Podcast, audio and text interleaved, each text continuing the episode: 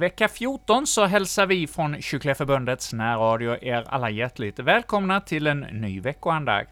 Och så här under fastetid så har vi en serie av passionspredikningar, och det är lärarna och vännerna till församlingsfakulteten i Göteborg som hjälper oss med dessa andakter. Och idag ska vi få höra en av institutionens tidigare lärare, Bengt Birgersson, tala till oss utifrån femte akten av Lukas evangeliets berättelse av Jesu lidandes historia. Så nu är ni alla lyssnare välkomna till dagens program här. Vi inleder vår passionsandakt med att sjunga salmen 449, 449 verserna 1, 4 och 6. 1, 4 och 6.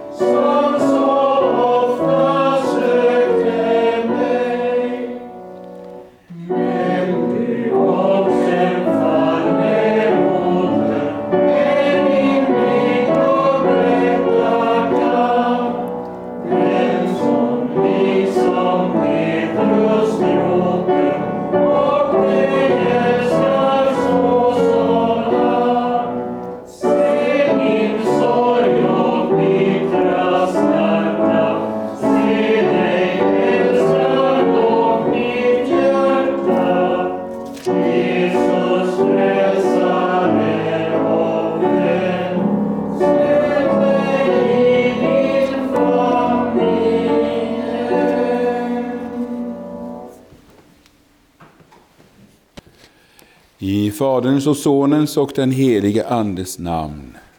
Amen. Herren vare med er. Med dig vare och Herren. Låt oss bedja. Himmelske Fader, du som inte skonat din egen son, utan för vår skull utgivit honom till döden på korset. Sänd din Ande i våra hjärtan, så att vi litar på din nåd och får leva i dig för evigt. Genom din Son, Jesus Kristus, vår Herre. Amen. I den fortsatta läsningen från Lukas evangeliet så läser vi i det 22 kapitlet från vers 54 och kapitlet ut. Då grep de Jesus och förde honom till översteprästens hus. Petrus följde efter på avstånd. Mitt på gården tände de upp en eld och slog sig ner. Och Petrus, han satte sig mitt ibland dem. En tjänsteflicka som fick se honom sitta vid elden betraktade honom noga och sade, den där mannen var också med honom. Men han nekade.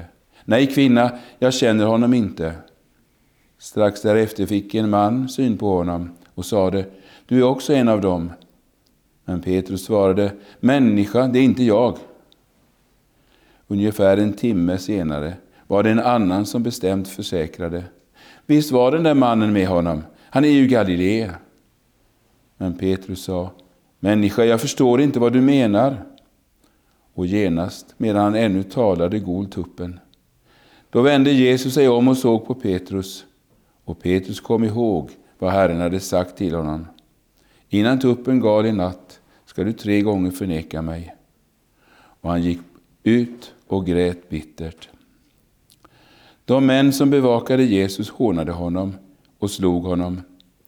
De höll över honom och sade, profetera, vem var det som slog dig? På många andra sätt hånade de honom. När det blev dag samlades folkets äldste, både överstepräster och skriftlärda. De lät föra honom inför sitt råd och frågade, är du Messias, så säg det. Han svarade dem, om jag säger det tror ni det inte, och om jag frågar er svarar ni inte. Men härefter ska Människosonen sitta på Guds, den allsmäktiges högra sida. Då frågade alla, är du alltså Guds son? Han svarade dem, ni själva säger att jag är. Hon sade, behöver vi något mer vittnesmål? Vi har själva hört det från hans egen mun. Så lyder det heliga evangeliet. Lovad vare du, Kristus. Vi sjunger salmen 143.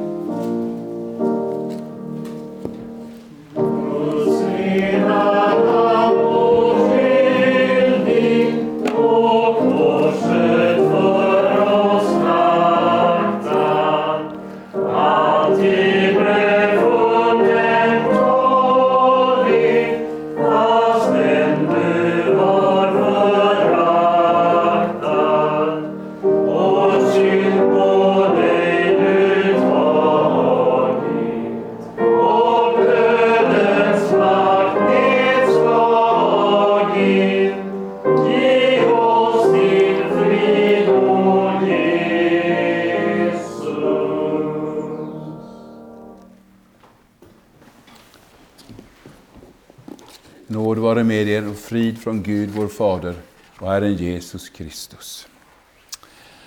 Aposteln, eller förlåt, evangelisten Lukas berättar i, i Apostlagärningarna 4 om hur Petrus några månader efter det som hände här på översteprästen Kaifas egendom i Jerusalem stod inför samma överstepräst och inför samma stora råd som Jesus stått. Och där hör vi honom bekänna Hos ingen annan, det vill säga än Jesus Kristus, finns frälsningen och under himlen finns inget annat namn som människor fått genom vilket vi blir frälsta. Då hade förnekaren Petrus blivit bekännare, ett apostoliskt vittne.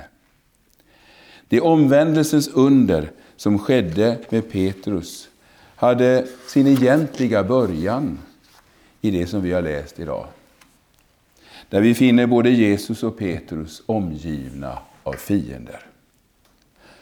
Ni vet Ukraina och dess medborgare är idag omringade av fiender.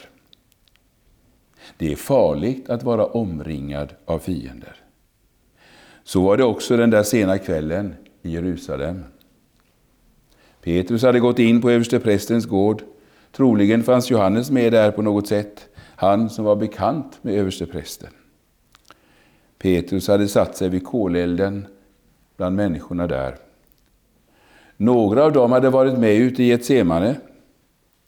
Ja, här satt Petrus omgiven av fiender som alla värmde sig i den kalla vårnatten.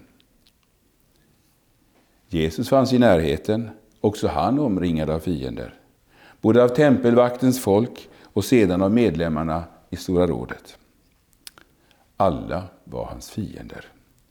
Och dödsdomen var ju redan fälld innan rättegången börjat. Är du medveten om att du också är omgiven av fiender? En fientlig här. Liksom Ryssland har försökt att ta Kiev utan att lyckas, så finns det en fiende som har som mål att få dig att falla. Men det invasionsförsöket är inte lika uppenbart som det ryska. Det sker på en rad hemliga vägar, men det är mycket medvetet för att få dig att förlora tron och bli förd ut ur Guds rike.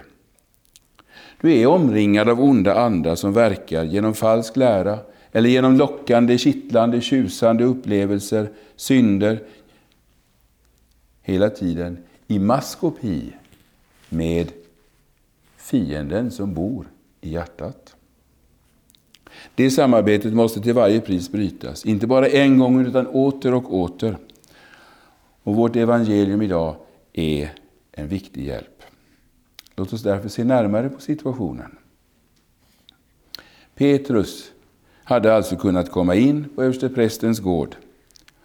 Bakom sig hade han en ganska förfärlig kväll med flera personliga nederlag. Kanske hade det börjat med att Jesus hade satt honom vid måltiden på den nedersta platsen, den yngstes plats, han som skulle vara redo att tjäna de andra vid bordet. Han som alltid skulle vara främst. Den som nog... Eh, det var nog han som var den som skulle ha gjort det som Jesus sedan gjorde när han gick runt med ett linneduk och ett tvättfat och tvättade sina lärjungars fötter. Och naturligtvis så var Petrus där och började protestera. Men Jesus, om jag inte tvår dig så har du ingen del med mig. Inte hade han fått några glada uppmuntrande tillrop när han lovade att han inte skulle överge sin mästare. Ja, när han till och med lovade att han skulle kunna gå i döden om så skulle behövas. Tvärtom kom det en profetia från Jesus om ett nederlag, men också om en upprättelse. Där Petrus satt vid elden hade han glömt vad Jesus sagt. Men en timme senare skulle han komma ihåg. Ute i Getsemane hade det också gått galet. Han, som alla de andra, han hade somnat under Mästarens bönekamp, trots hans uppmaning att vaka med honom. När fienderna dök upp i mörkret med lampor och bloss och vapen, då drog han sitt svärd mot en av tempelvaktens tjänare. Kanske var det hans klumpiga hantering som gjorde att det bara blev örat som höggs av. Det vet jag inte. Men inte heller nu var mästaren med på noterna. Stick ditt svärd i skidan. Och därtill, vad gjorde han? Jo, han helade den där tjänarens öra. Han som senare fått veta att han hette Malkus. Vilket väl antyder att han en dag fick öron att höra med. Trons öra till frälsning och blev känd i församlingen i Jerusalem som en troende. Tillbaka till kolelden. Det var alltså en kväll av förnedring och tillrättavisning för Petrus och därtill nu också hans mästare tillfångatagen. Själv sårad i sitt innersta tog Petrus nu den här saken i egna händer och följde på avstånd. Ville kanske visa sig modig, fastän han inte hade någon kallelse, något uppdrag att gå dit och in där. Där ute i ett hade Jesus sagt, om det är mig ni söker så låt dessa gå. För Jesus visste att det han skulle göra, det skulle han göra ensam. Här behövde han varken Petrus eller någon av de andra. Inne på översteprästens gård möter Petrus nu sin svåra prövning och faller. Sargad av sina andliga nederlag på kvällen, svag men förlitande sig på sin egen förmåga att hantera situationen, placerar han sig mitt ibland Jesu fiender. Kolelden som också lyser, kolelden lyser på hans ansikte. Och så får han helt plötsligt se någon som stirrar på honom. Där är en kvinna och han ser hennes ögon, att hon stirrar på honom. obehagligt. Och så kom det. Den där mannen var också med honom. Rädslan grep tag i Petrus. Eventuellt har han sett hur andra där borta på gården redan har börjat misshandla och håna sin mäst hans mästare. Och vad rädslan kan göra med oss. Den första förnekelsen är strax ett faktum, trots alla löften. Nej, kvinna, jag känner honom inte. Han som hade bekänt, Herre, till vem skulle vi gå? Du har det eviga livets ord, bekänner nu att han inte känner sin mästare. Detta är evigt liv, att de känner mig, hade Jesus sagt i sin bön där några timmar tidigare. Nu avsade sig Petrus all kännedom om sin frälsare. Petrus hade tidigare fått lära sig de orden, den som bekänner mig inför människorna, honom ska jag också jag bekänna inför min fader. Men den som förnekar mig inför människorna ska också jag förneka inför min fader. Och så hade han, som skulle bli kyrkans apostoliske ledare, nu blivit en förnekare. Omgiven av fiender tvingade rädslan honom till ytterligare två förnekelser. Och plötsligt, just när han svurit tredje gången på att han inte kände honom, sin mästaren, och inte hade någonting med honom att göra, så hörde han tuppen gala. Och i samma ögonblick lade han märke till att Jesus vände sig om och såg på honom. Och det var något annat i den blicken än i kvinnans blick. Hon som hade stirrat på honom och väckt hans rädsla. Och Jesu blick var fylld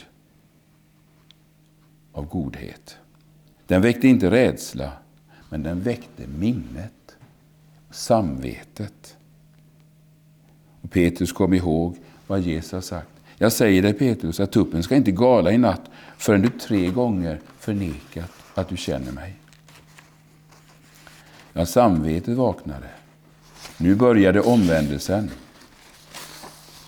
Den omvändelse som Jesus hade förutsagt med orden och när du en gång har omvänt dig, så styrk dina bröder. Vi vet inte om Petrus redan där kom ihåg de orden. Omöjligt är det väl inte. Men Petrus insåg vad han hade gjort. Precis som David en gång när Natan kom till honom eh, efter det svåra syndafallet. Nu visste Petrus att han hade syndat. Att han hade bedrövat sin mästare. Att han själv inte dög som bekännare och hjältemodig ledare. Han visste det ända in till sitt innersta och han grät bittert. Som du och jag också gör när vi förstår att vi har syndat. Ja, när vi kanske i ett bestämt ögonblick förstår, jag har förgått mig. Jag har sårat mina trosyskon eller någon i min familj. Jag har bedrövat min Herre Jesus. Jag förnimmer att han ser på mig med sorgsen blick. Ja, jag kanske till och med känner det som att han ser på mig med vrede. Och ångesten griper mig. Såg Jesus på Petrus med vrede. Och med någonting av de orden, till exempel. Nu är det slut med dig Petrus. Bort med dig. Nej, på inget vis. Jesus visste vad han hade sagt. När du har omvänt dig, så styrk dina bröder. Det var till omvändelse som Jesus ville föra sin lärjunge. Men först måste han komma till klarhet över sin egen oförmåga att följa sin mästare. Sin oduglighet att hålla löftena till sin Herre. Dessutom så måste Jesus själv först gå till sitt lidande. Ja, vi förflyttar oss ett litet kort stycke där, från översteprästens gård med kolelden in i sessionssalen, där Stora rådet samlades i daggryningen. Där hände något som aldrig tidigare hade hänt och aldrig mer kommer att hända.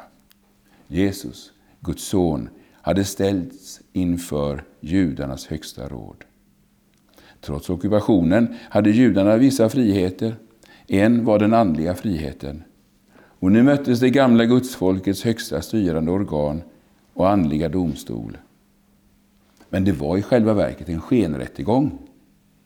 I förväg var domen redan beslutad. Och vi minns vad rättens ordförande, översteprästen Kajfas, flera veckor tidigare hade sagt.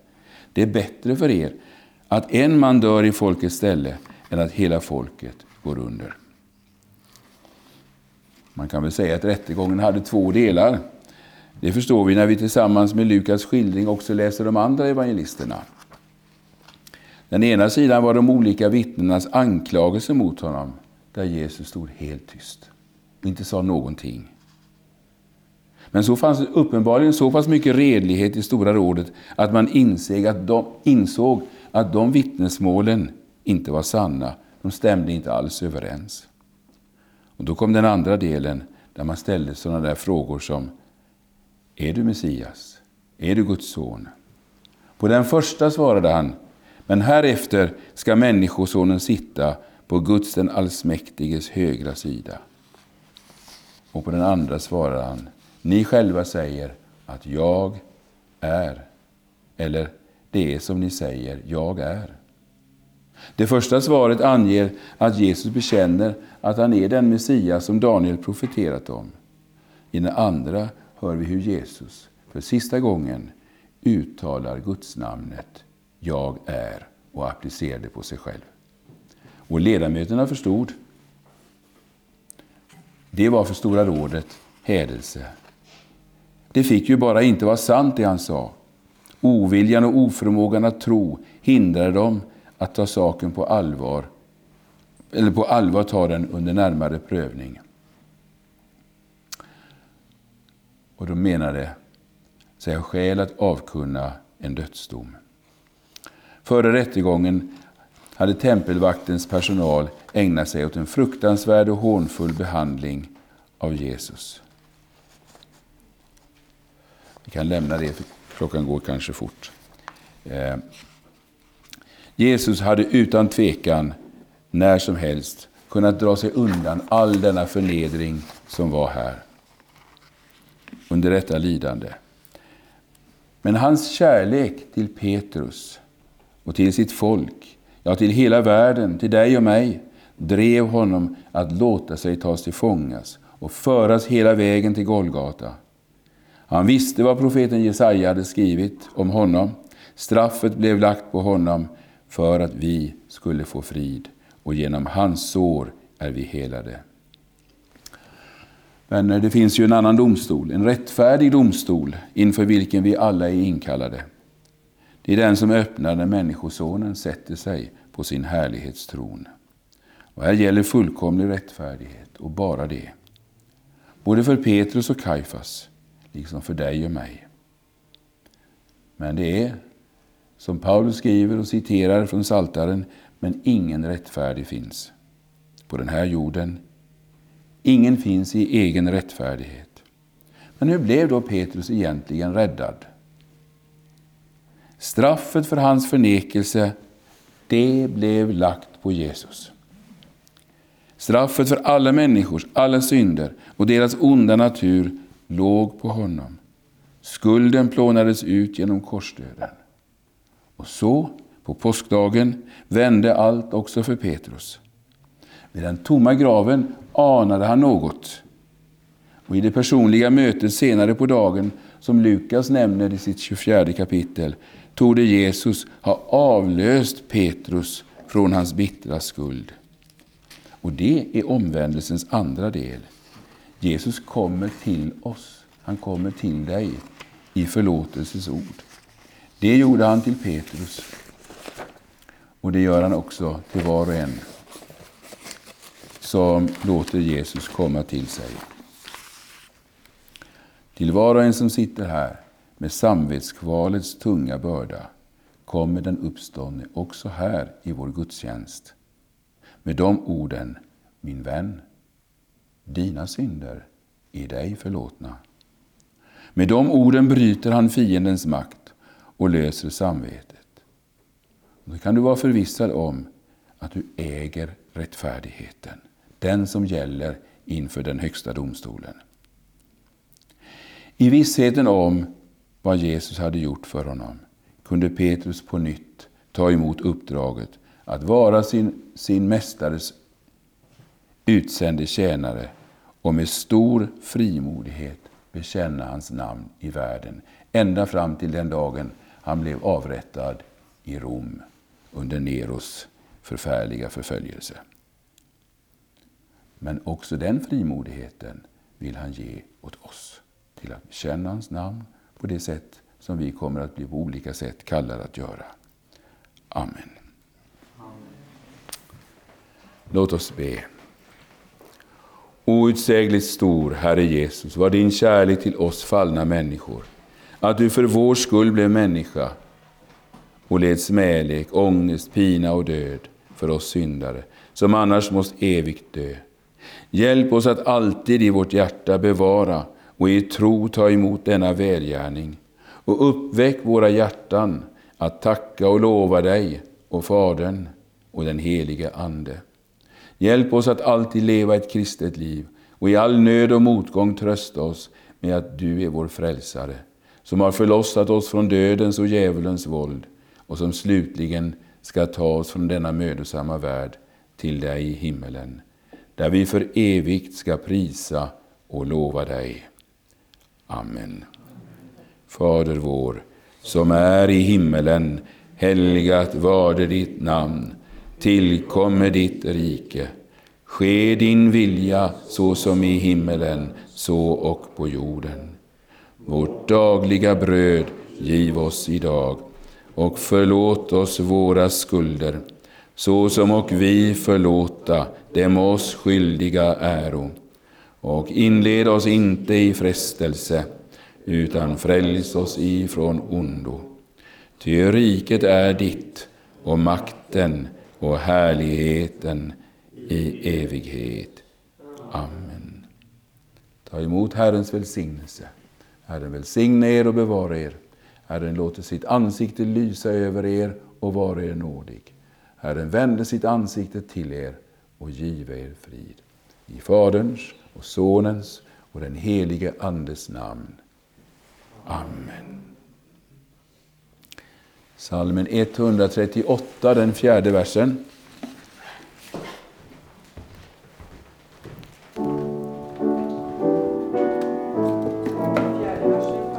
Fjärde.